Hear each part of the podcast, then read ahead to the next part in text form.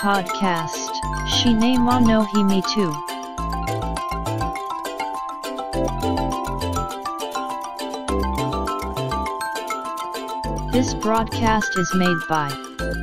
Cinema Podcaster Fuji Walker. お待たせしましたお待たせしすぎたかもしれませんシネマポッドキャスターの藤岡ですポッドキャストシネマの秘密の第67回です。さて今回の収録分は3月14日に配信されているはずですがこの3月14日はホワイトデーですね。いわゆるバレンタインデーに女性からいいたお返しをする日という日本独自の文化。これ面白いのが昨今は他のアジア諸国にも波及。中国や台湾韓国などにもホワイトデーがあるんですね。しかしこのお返しって悩ましいものですね。妻や恋人などへのお返しはある意味簡単ですよね。催事場などで適当に買えばある程度形になるけど妻の母親いわゆる義理の母へのお返しにどういったものがベストなのかと考えてしまいました。美容関係いわゆるいい匂いのする石鹸やクリームなんかは角が立ちそうだしお菓子にしても和菓子ならそんなものを好む年ではないだとか洋菓子なら甘すぎるだとか。結局は自分がよく見られたいだけではあるんですが悩んだ末義理の母へのお返しはフリーズドライした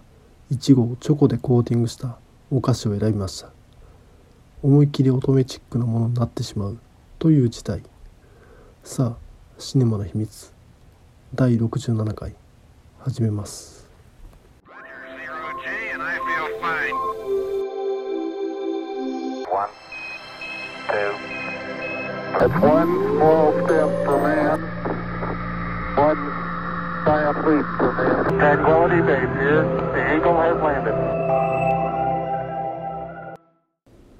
今回紹介した映画は「先に愛した人」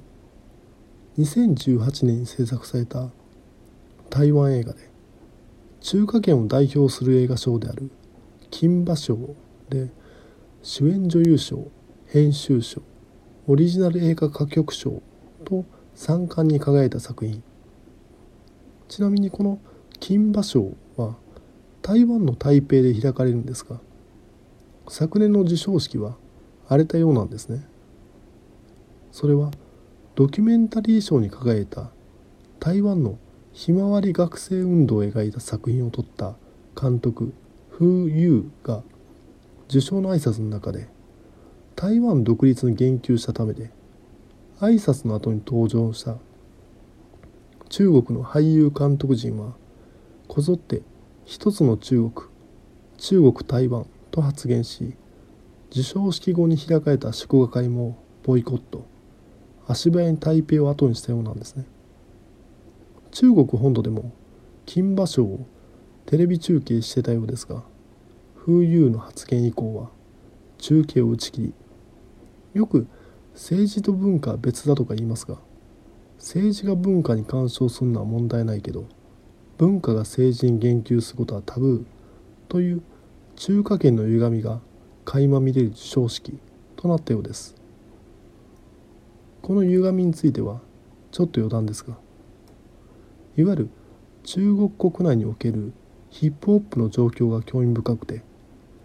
ここ数年は中国の音楽チャートでも各国と変わらずヒップホップが人気を集め今がヒップホップ元年だとばかりに大量の中国人ラッパーや DJ が誕生したようなんですね。しかしいわゆるラップを大雑把に言えば個人の怒りや欲望を言葉で表現する音楽一党独裁を敷く中国共産党にとっては気分のいいものではないわけです。てなわけでヒップホップ税を中国のテレビやラジオから締め出すという措置を行ったんですね。政治や文化に干渉するけど文化が政治に言及することはやはりダメなわけです。その結果映画「ジュラシック・パーク」のマルコムのセリフじゃないですが進化の歴史が我々に教えてくれたことがあるとしたら生命は押さえつけられなどしない。生命は道を探す。中国のラッパーたちは愛国ラップに活路を見出しいかに中国が素晴らしいかをヒップホップのリズムに乗せ始めているようです。さて本作「先に愛した人」は今月3月8日から3月17日まで開催されている大阪アジアン映画祭で紹介された作品です。大阪アジアン映画祭はこのポッドキャストではおなじみとなっている感じありますね。以前にこのポッドキャストで取り上げたことのある大阪アジアン映画祭で上映された作品はタイ映画「フリーランス」香港映画「天体天」中国映画「チーユエとアンシェン」本来なら映画祭に出向いてその空気感を交えて話したいとこですが映像配信サービスのネットフリックスで大阪アジア映画祭での上映前に本作「先に愛した人」が配信されていたのでそれで見てしまいました。また大阪アジア映画祭は宣伝を兼ねて前年度の上映作品を関西圏のみですが ABC テレビで放映するという仕組みになっているんです。例年は大阪アジア映画祭の直前に放送されていますが今年は1月の頭に深夜に台湾映画「私を月に連れてって」が放送していたようです。事前に情報をチェックしていれば見れていたんですが例年通り直前の放送と思っていたため見逃してしまいました。さて本作「先に愛した人」のお話はネットフリックスの解説によるとこんな感じ。死んだ父親の恋人で保険金受取人にもなっている自由気ままな若い男とその事実に激怒する気の強い母親の間に挟まれ思春期の息子は戸惑いを隠せない。ゲイを隠して結婚し子供を設けた男が亡くなりその最後を見とった恋人男に走った夫を持った妻と息子その3人の喪失感を描いた作品でいわゆる LGBTQ 映画です。台湾は先月の2月21日アジアで初となる同性婚を合法化する法案が閣議決定されたそうでこれにより台湾は正式に同性婚可能な国となったようです。その大きな制度改革の一助となり台湾の人たちの意識改革を促したであろうことが推察される映画です。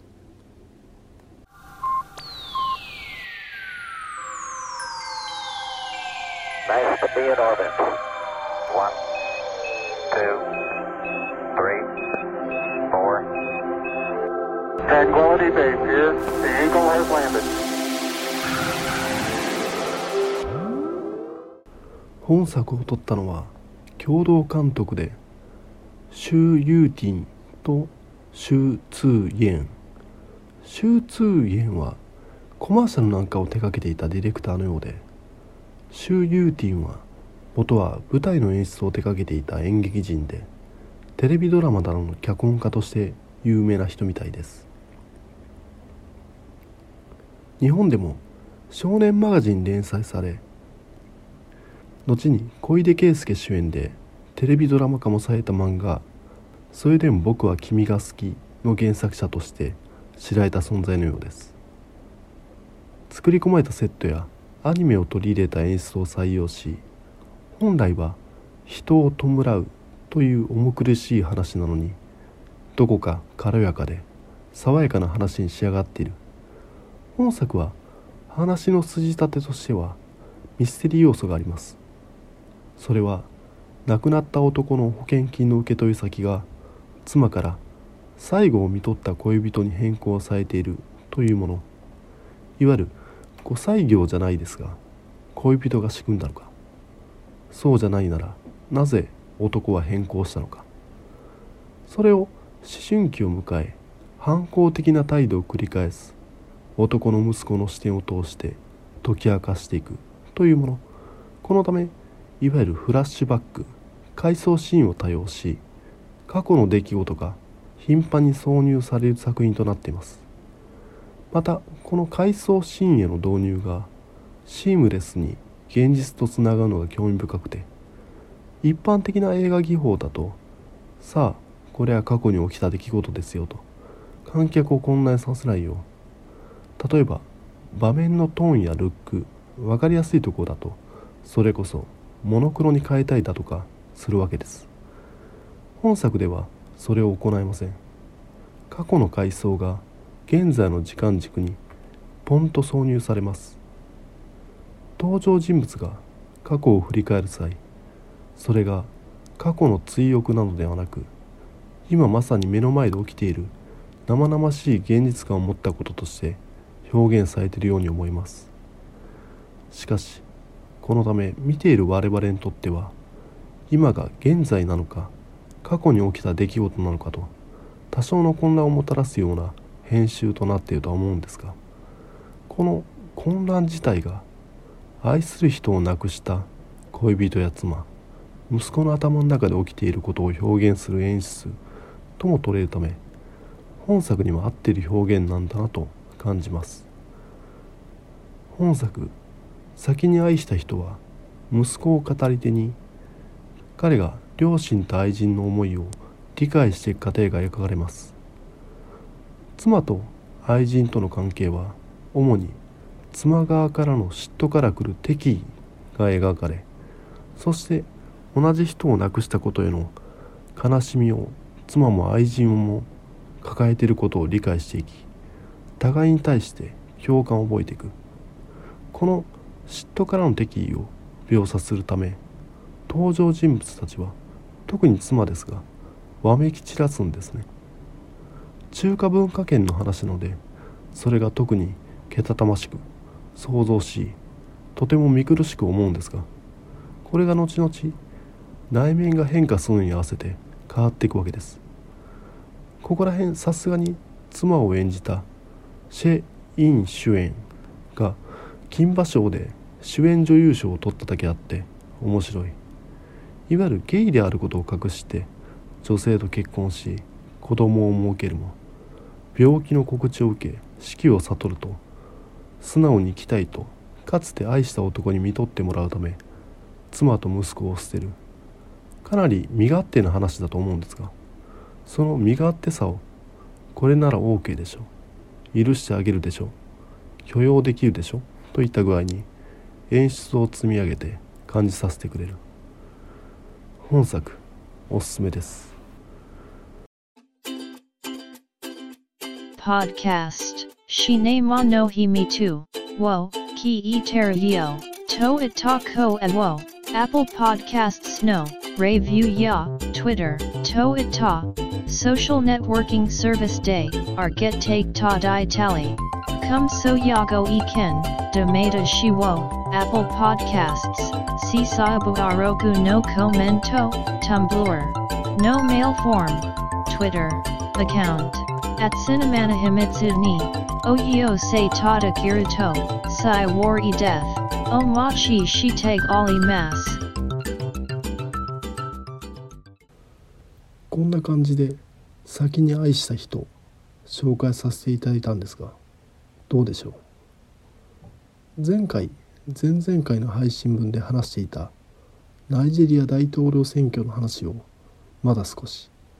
アフリカの未来を決めるとも一部で言われているナイジェリアの大統領選挙。前回配信分では現職のブハリ大統領が優勢と話し選挙結果は3月頭に出ると話してたわけですがその音声を収録後配信するまでのタイムラグにブハリ大統領の再選が決まったというニュースが流れていました。正確を期すなら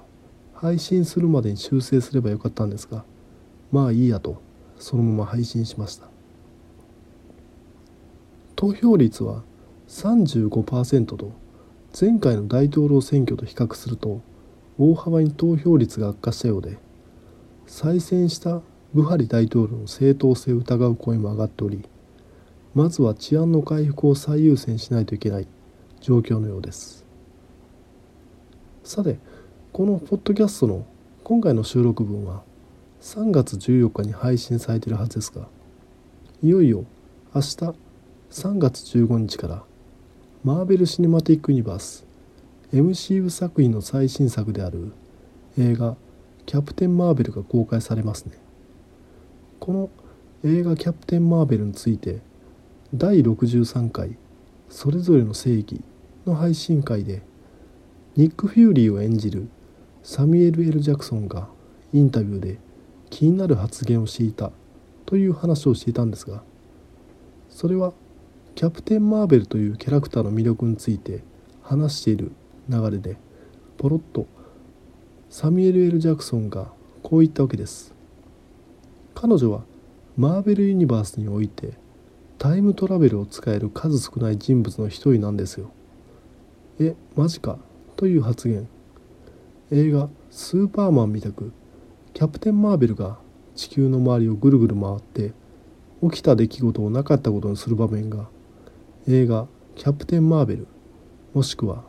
映画「アベンジャーズ・エンドゲーム」に合うのかとさまざまな憶測を呼んだわけです。しかしこの発言どうやら適当に言ったことのようです。サミュエル・エル・ジャクソンの別のインタビューでこの発言について記者から質問された際にデタラメを言いました。彼女はタイムトラベルできるって。と謝罪したんですね。キャプテン・マーベルにタイムトラベル能力があるとするのはとんだフェイクニュースだと。MCU 作品の強固なファンの中にはこのタイムトラベルを否定したサミュエル・エル・ジャクソンの発言自体がフェイクでキャプテン・マーベルにはやはりタイムトラベル能力が備わっているといったリアクションを取る人もいますし事の真偽は分からなくなってます。そんなこんなを確かめる上でも明日から公開の映画「キャプテン・マーベル」必見ですね。もちろん僕も映画館へ見に行くつもりなので次回配信分では映画「キャプテン・マーベル」の感想を話せたらと思っております。さあこれで今回の配信は終わりですが第67回が最終回にならないことを願ってます。聞いていただきありがとうございました。ハイニエート長寿。Shine wa no himi tu podcast. Tuki ni sun kite. Kokshu mok bob hai shin. Bat bar wo mix cloud ni shin chu.